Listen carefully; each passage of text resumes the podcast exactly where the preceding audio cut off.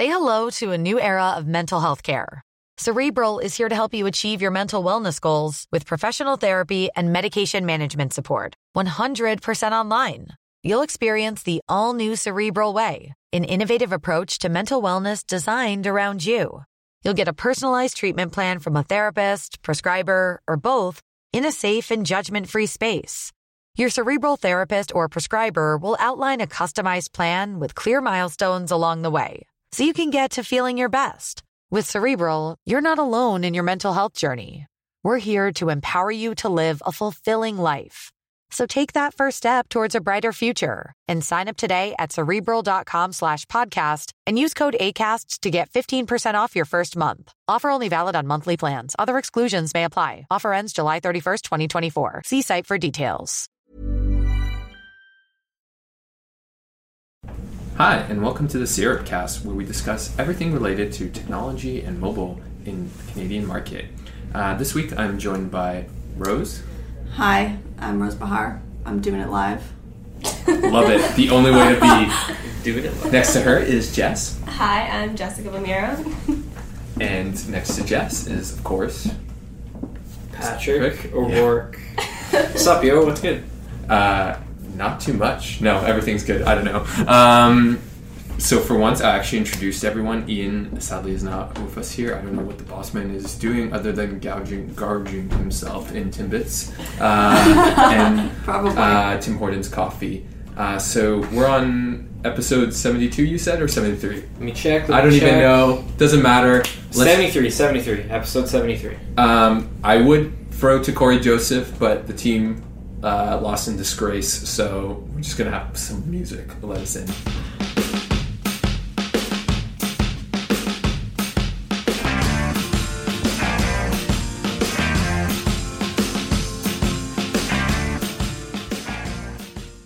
So welcome back, and a lot have happened this week, despite seemingly like it was a slower week. I think still very much feels like the summer, though.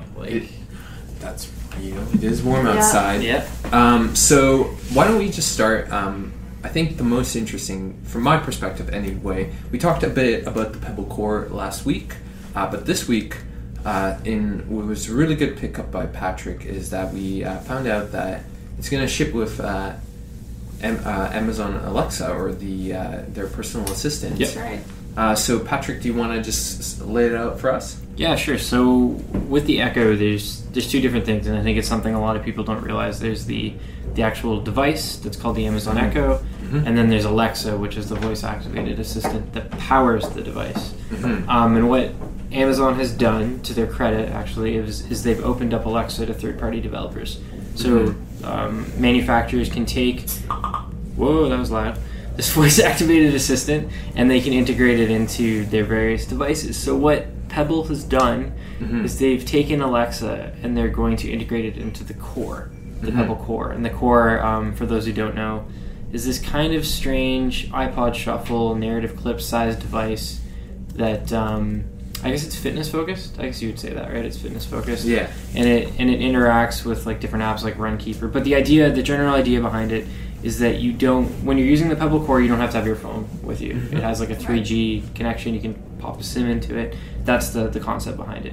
So what we learned is that it won't be the actual first time. You pointed this out to me, Rose. There's another device that will have Alexa that's coming to Canada called the Co-Watch. The Co-Watch. Yeah, I was excited. I remember this one. Yeah, I did that piece. Yeah, and that's coming at some point in June 2016. Right. Yeah.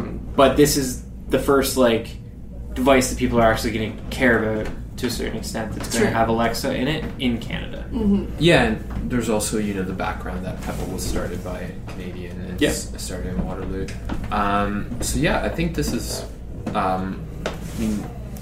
Shout out to based Paul Miller for his great on Circuit Breaker. They had a great headline for when this news came out, and they were like, "This is the Star Trek communicator, right? Like, it basically fits the right size, and you can just tell."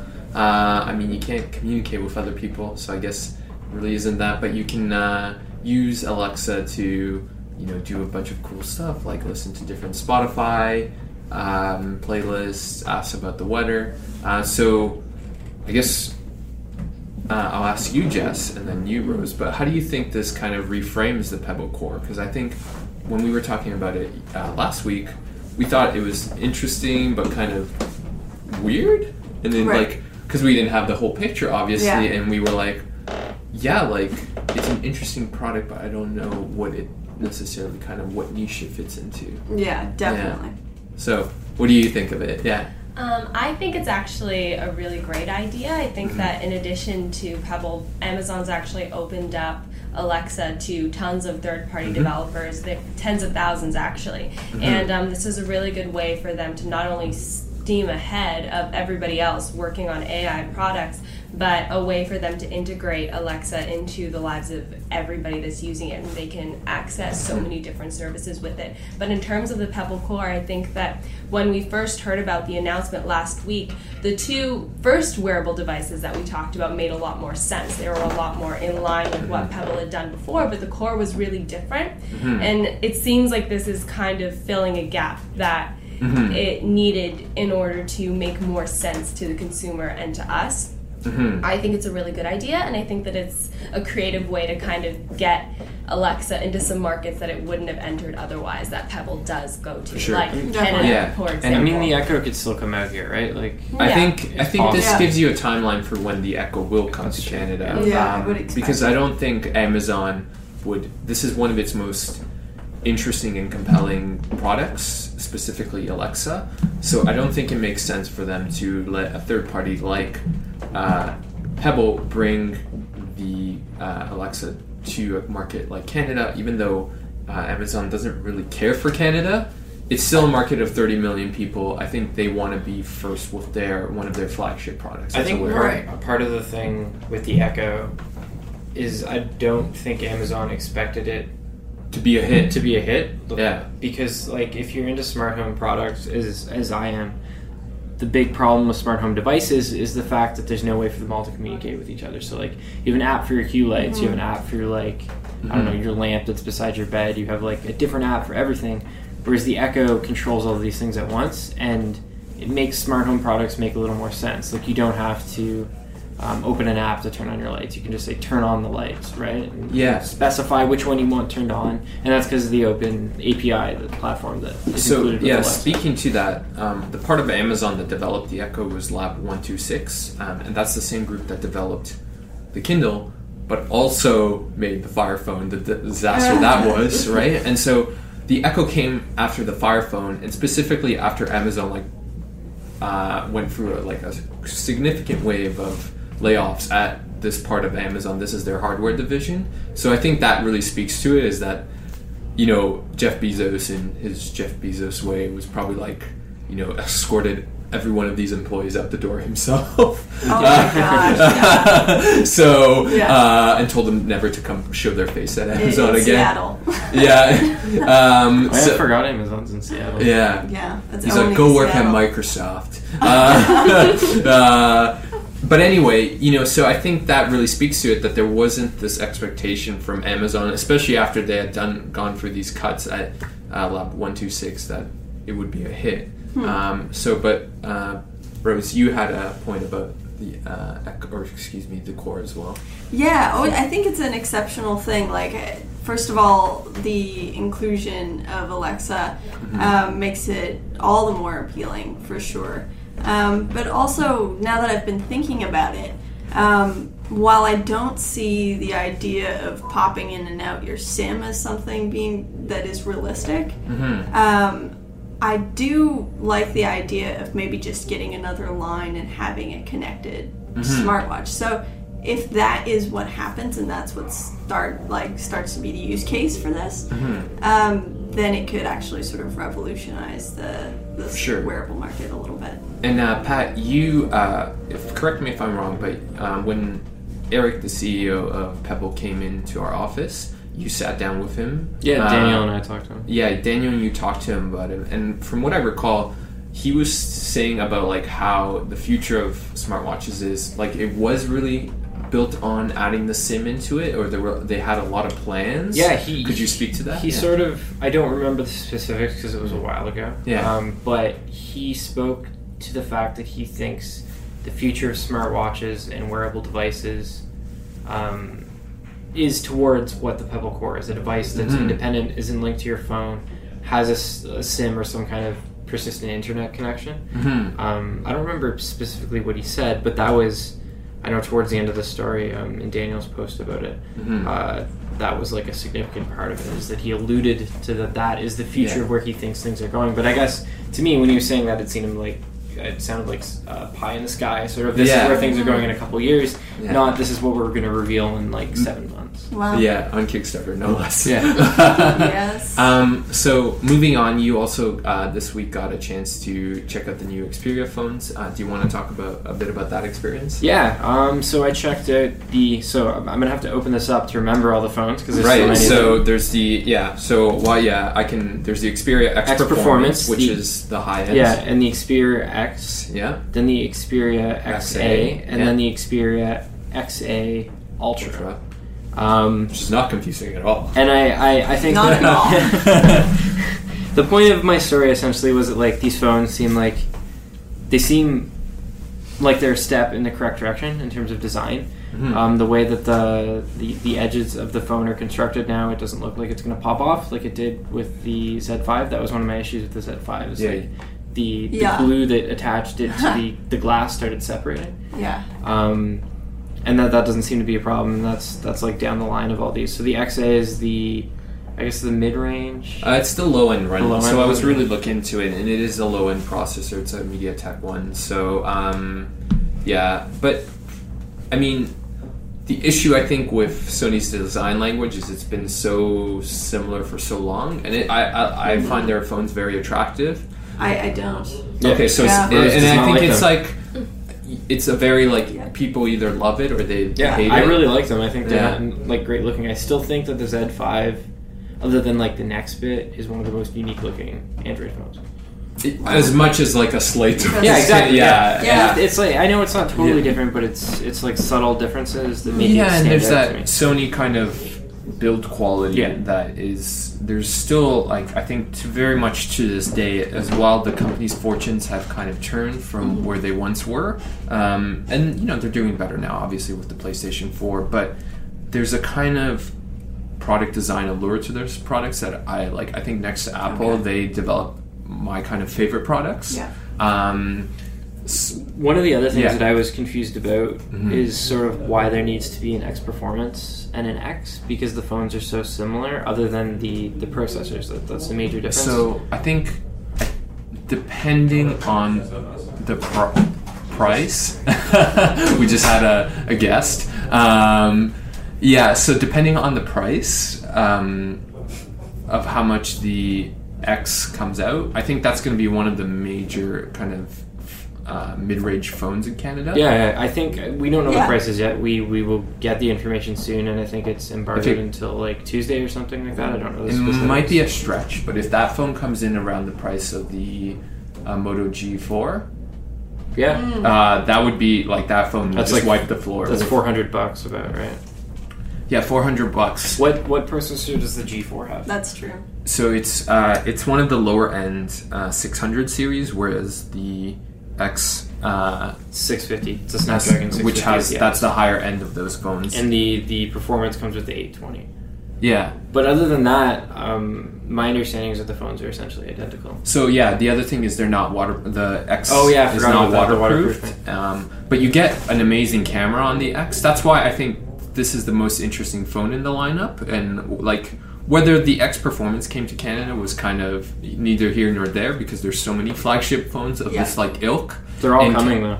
They're all coming. Kind of crazy to hear that every single one of these phones is coming. But that is so unexpected. Where you said it was confusing, I thought it kind of made sense in that like there's something for everyone in this like kind of segment of four products, right? Like if you need like a low end phone, there's like a really good low end phone from what you know at least initial appearances.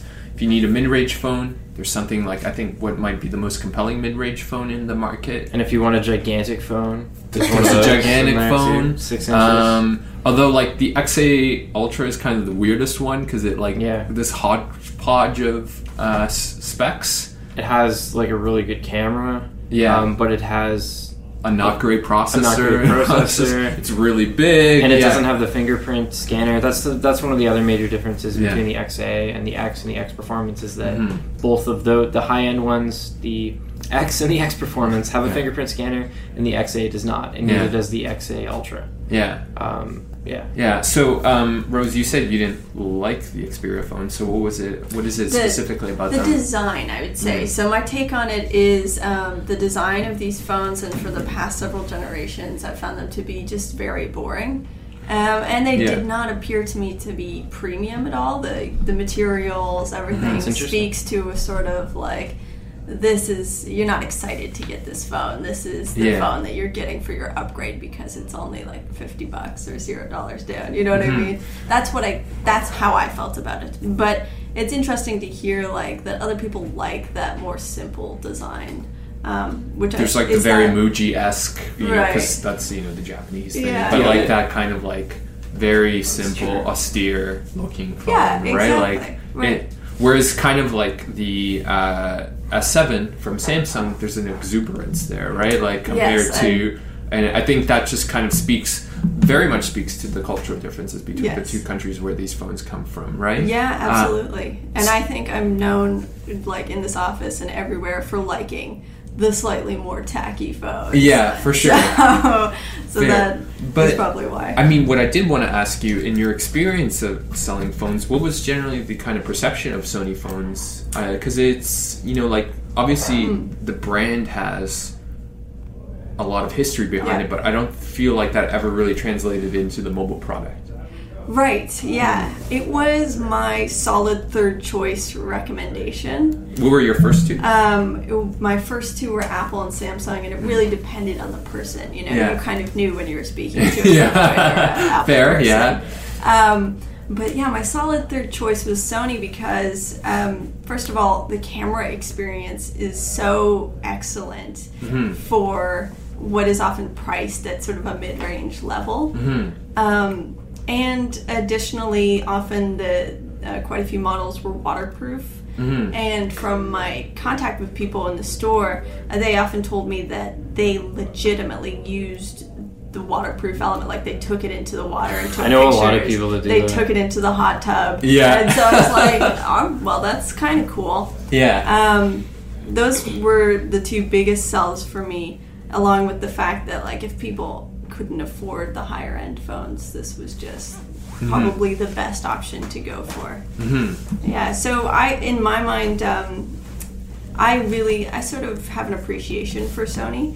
I also think that the build quality is pretty high. Don't see those falling apart too often. But I know that it was not at all a very recognized brand. In terms of, people would ask for Samsung and Apple, and nobody would ever ask for Sony specifically. Yeah, so so just to wrap up on these phones, I think all of it depends on what their pricing is, and we just don't have that yet. We'll have that on the site next week, early next week, like Tuesday, Wednesday. I think we're getting the information early next week, and then there's like an embargo, of course, as there always is, but we'll have it on mobile serve. So, you mentioned Apple and Samsung, which is perfect because obviously two big things. Those companies are always doing something interesting. Why don't we start with Apple? Obviously, next week Patrick is going to WWDC. Week after, excuse me. You're on next week though for Tech World. Tech World. So we'll see what happens at Tech World. You're gonna bring me back a Razer. That's what you're gonna do, right? Yes. Yes. Last time it was the Echo. This time it's going to be a Razer phone. Yes. Razer flip phone. That's what I want. Yes. So, I mean, I guess we could talk about predictions, but I really don't even know what's going to happen at this point. Like for WWDC. Well, let's save WWDC for next week and just talk about. Fair enough. Tech World. Real products got announced this week by Samsung, though. So they had two new wearables. The Gear Icon X, which is a pair of Bluetooth headphones, or they're just standalone headphones, I should say, that can double as a pair of, or a fitness tracker. And then the other product they announced was the Gear Fit 2, which is their new fitness tracker. So, I mean, Samsung kind of went all out with these. They're like, we don't know if they're coming to Canada. We don't know how much they're going to cost, whether they come to Canada. They probably will. I get the sense that, at the very least, the Gear Fit 2 will. I know we heard back from Samsung Canada. It was a very vague statement. Yeah, just very, like, no plans to announce quite yet. They're interesting. Like, so the Gear Fit 2 is, if you want a fitness tracker, and if it comes to Canada, I think this will be one of the really high-end ones. It comes with GPS, which, you know, if you're really into improving your physical performance, especially as it pertains to running, is a really nice feature. It comes with a heart rate sensor. Again, with these heart rate sensors, I think I've said this in the past, but one of the issues, particularly Fitbits come up against this issue, is the ones that pass kind of a green light through your capillaries tend not to be as accurate as wrapping a dedicated heart rate monitor on your chest. Mm-hmm. So that's kind of the issue. Life is made up of many gorgeous moments. Cherish them all, big and small, with Blue Nile. Whether it's for yourself or a loved one, Blue Nile's unrivaled selection of expertly crafted fine jewelry and statement pieces help make all your moments sparkle. Blue Nile's experts are on hand to guide you, and their diamond guarantee ensures you get the highest quality at the best price. Celebrate a life well lived in the most radiant way and save up to 30% at BlueNile.com. That's BlueNile.com. The other one is that it's not compatible with the iPhone, which I don't know why. I guess I expected it, but I know Samsung's been talking about, hey, we're going to bring our S-Health app. Well, their early wearables only worked with Samsung devices. So thankfully, these ones work with Android phones running 4.4 which was so crazy to me. And above, right? So, yeah. I don't know. Any questions about, like, I was the one that wrote about it, so yes. One of the things that I was curious about, like, say you own an iPhone and you buy one of these things, like, does it have to be hooked up to an Android device, or can it run independently? So the cool thing about the both of them is they're actually standalone in the sense that they both come with their own internal storage, 4 gigabytes on both models, so that you can put music on them. You can also, you might even be able to, I didn't dig into it too deeply, and Samsung didn't kind of provide a lot of information on this, but on top of the fact that they can work as a standalone music player, you can also, you know, obviously stream music from Spotify, let's say via Bluetooth connection. So it's a question of whether these two are willing to kind of play nice with one another.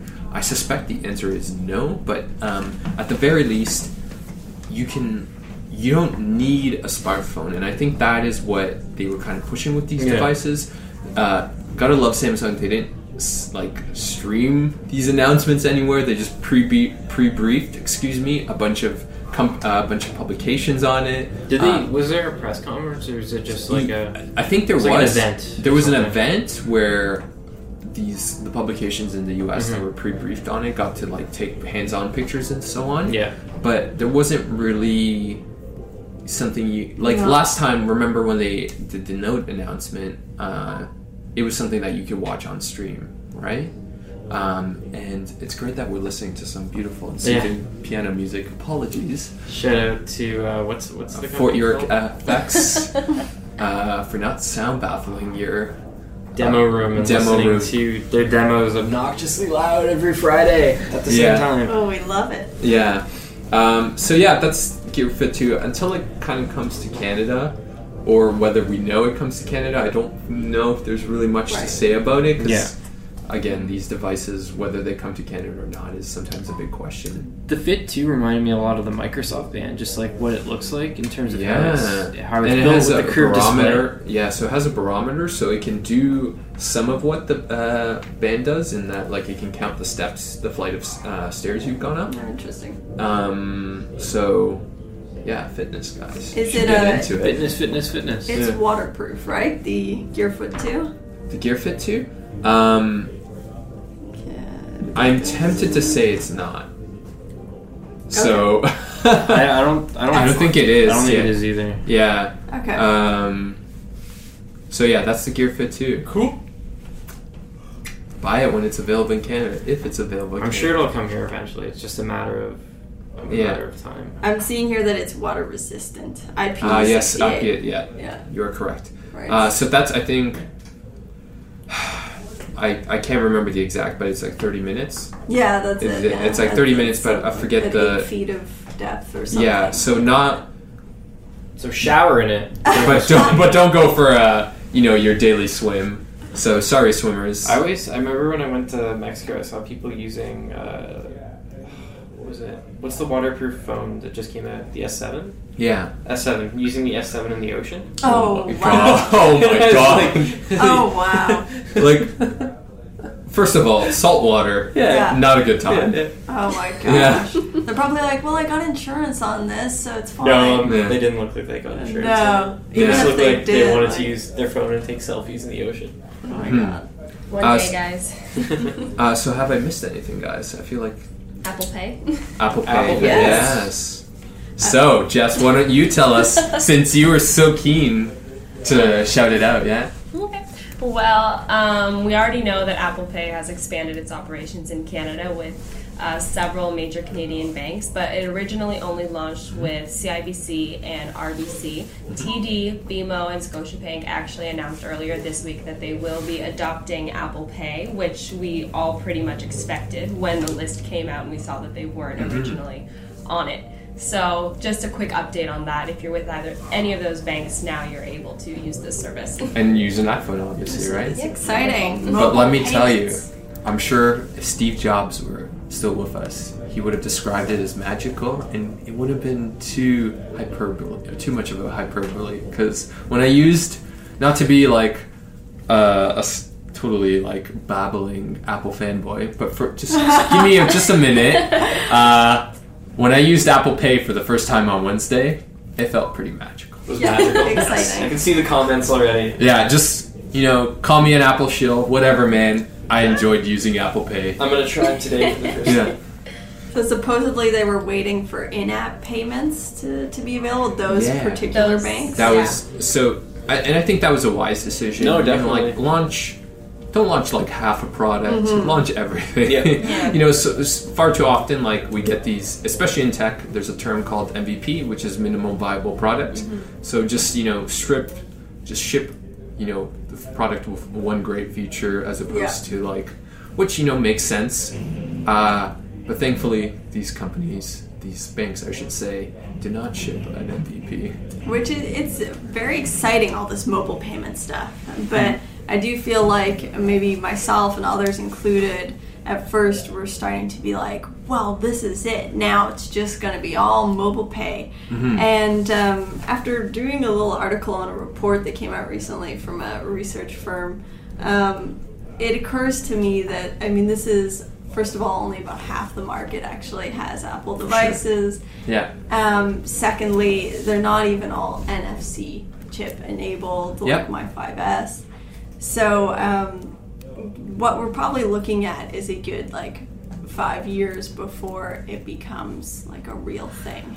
Yes, and the problem with the industry right now is like, especially it's like way too fragmented, right? Like, because obviously Apple has its proprietary setup, and it just wants to. Apple Pay does enough work with Samsung phones, and then Samsung, rather than kind of rift on Android Pay. And the question is whether Android Pay is ever going to come to Canada. And that's always the question. That's always the question, right? Yeah. Because companies hate Canada. But yeah, so like the Android side of it is like really, really fragmented, which is, on the one hand, it's nice, if you were using an Android phone beforehand, you potentially got access to these technologies before anyone else, right? But... I just think back to they're still around, and I like to discount them, but the UGOs and the SureTaps of the world, you had to jump through so many hoops to use that solution. Mm-hmm. Like, so in your experience, were people coming looking for NFC chips? Because that's what you needed, right? Initially. Nobody was coming. Because no one knew, you needed the NFC chip, you needed to be with the right carrier, with the right bank, It's funny because PC Financial is one of the banks that's like, we don't have any plans to support Apple Pay. because they have, you know, a horse in the race with it's either SureTap or UGO. I can't remember the specific one. Yep. But yeah, like how many people have PC Financial cards? Unless you're like a grocery shopping maven, like I don't think you're like just like itching to get your PC Financial credit card, right? I am. I'm itching. I have a PC Points card. Yeah. Okay, so we know Patrick's the shopping baby. Grocery shopping. I think you go to grocery stores once a week and buy groceries. Yeah. Mm-hmm. Try to get those savings. Yeah. I think one time I got groceries for free. I think it's a pretty good rewards program. Yeah. This is amazing. Awesome. Yeah. I mean, and that is, you know, one of the criticisms of Apple Pay doesn't have that rewards, like the comprehensive rewards program or kind of feature set that some of these loyalty Canadian cards, in UGO and SureTap you can like throw in all the loyalty cards. I've talked about it before, and I think the other issue too is that like we have PayPass here, right? So you can just tap your contactless card. Contactless payments exist in Canada, whereas they don't in the US for a variety of reasons that we could spend an entire podcast talking about. Yeah. But they already exist here, right? And that's more or less the same thing as like tapping your phone or your watch against the device to do a transaction. For sure. To me, an extent, I know it's not the middleman. That's true. You gotta admit a little. I mean, but I do understand that, like, and people are just getting used to it now. Contactless payment. I think there's there is still worries about safety for mobile payments. Mm-hmm. Definitely. So even though it is arguably like more secure, just because. So I think it is important to point out with contactless, the limit is usually $100 at most, right? Because like, what bank is going to let you tap like an $1,100 purpose, right? But you can tap an $1,100 purchase with Apple Pay because your credit card information is tokenized within the app. So even if someone were to like get that information, it would just be like a garbled mess to them. Only your bank has like the way to kind of decrypt it and see the information, right? Mm-hmm.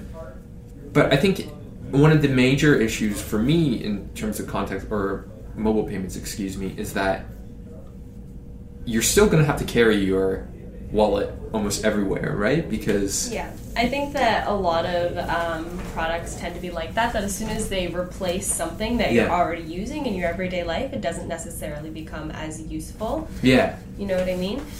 I think that it's important to remember that Canadians in general, like on several occasions, have reported to be very receptive to mobile payments as soon as it becomes more useful and more comprehensible. Yeah. Because I think it's a little difficult for a lot of people to really grasp a fragmented system like the one we're currently dealing with, but they seem to be very receptive to it should it be easier to access. Yeah, it's kind of interesting that you would think Apple and Google would maybe just, I guess not right now with just how acrimonious the relationship between the companies. I guess you could see this happening had mobile payments been a thing in 2007. Like, I remember when the iPhone was initially announced, it came with YouTube pre-installed, it came with Google Maps, or it may not come with... No, it was. Google Maps was the app that came with it, right? And then only eventually did Apple try to foist Apple Maps on us. But you, in some sense, I think something's got to give with this situation, and I think these companies will have to, like, okay, you know, if we want to.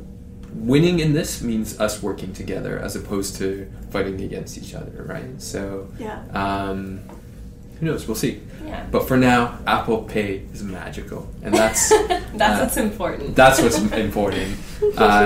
So that's enough for me, the Apple shill. Shout-outs from everyone.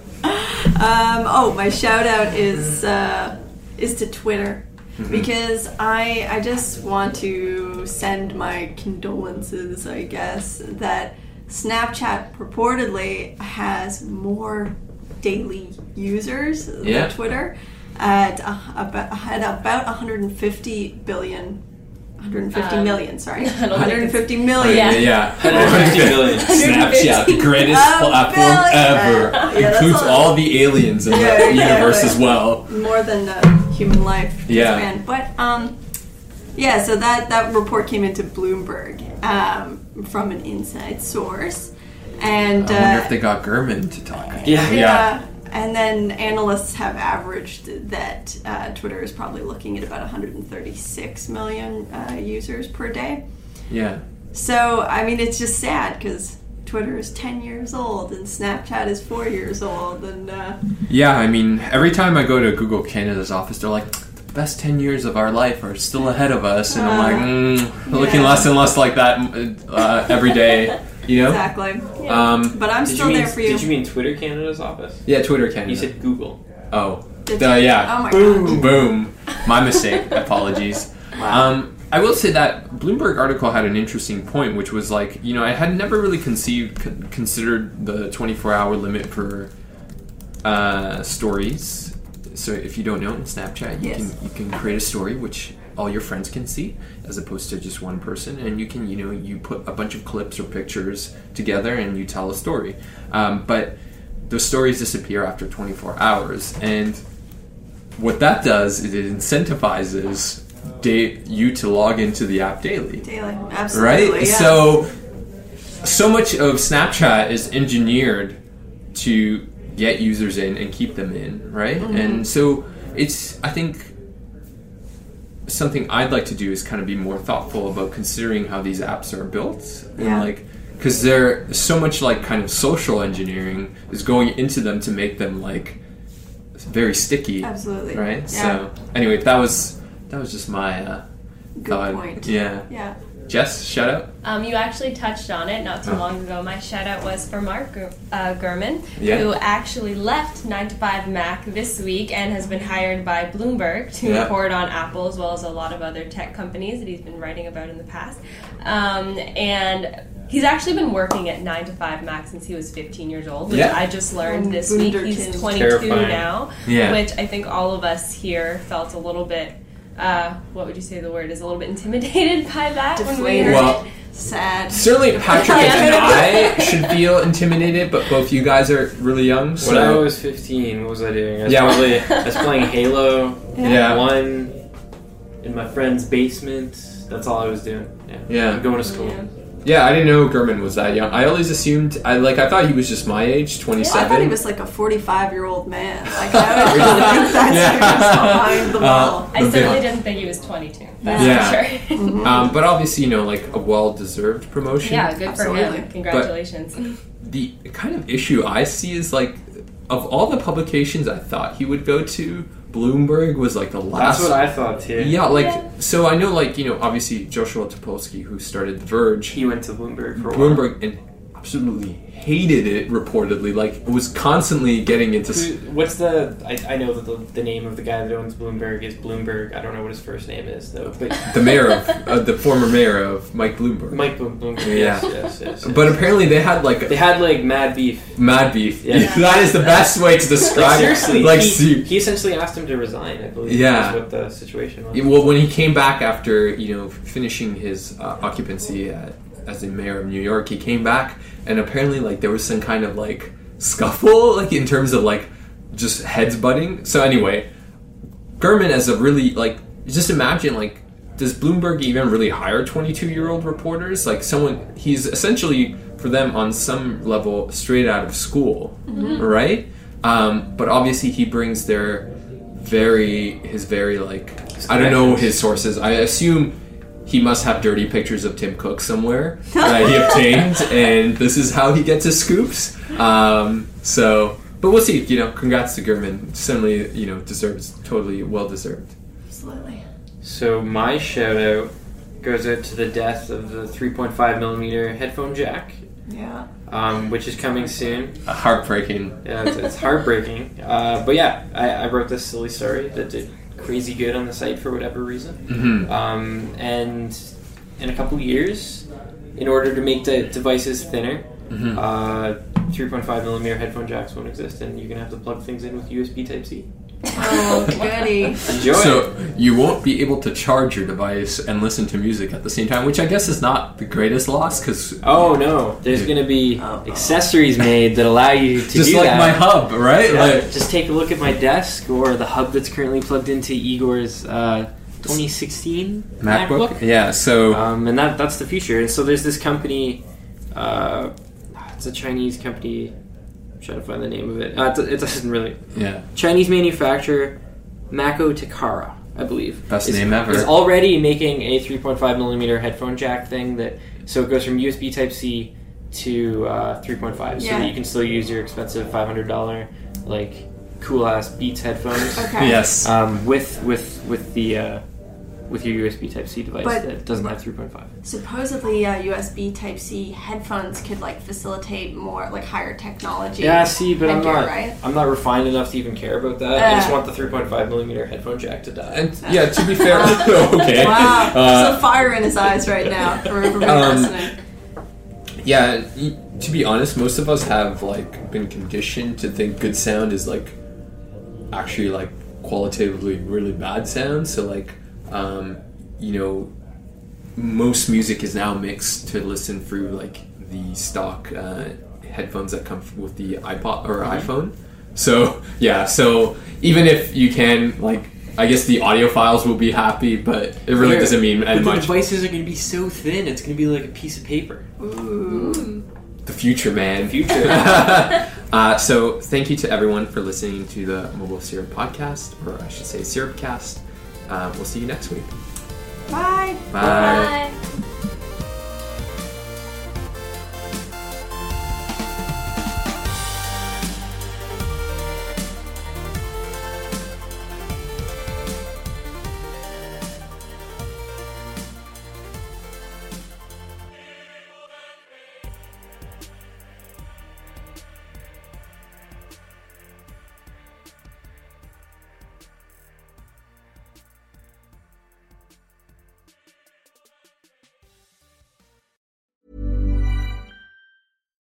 As humans, we're naturally driven by the search for better. But when it comes to hiring, the best way to search for a candidate isn't to search at all. Don't search, match with Indeed. When I was looking to hire someone, it was so slow and overwhelming. I wish I had used Indeed. If you need to hire, you need Indeed. Indeed is your matching and hiring platform, with over 350 million global monthly visitors according to Indeed data, and a matching engine that helps you find quality candidates fast. Ditch the busy work. Use Indeed for scheduling, screening, and messaging so you can connect with candidates faster. And Indeed doesn't just help you hire faster. 93% of employers agree Indeed delivers the highest quality matches compared to other job sites, according to a recent Indeed survey. And listeners of this show will get a $75 sponsored job credit to get your jobs more visibility at Indeed.com/podcast. That's Indeed.com/podcast. Terms and conditions apply.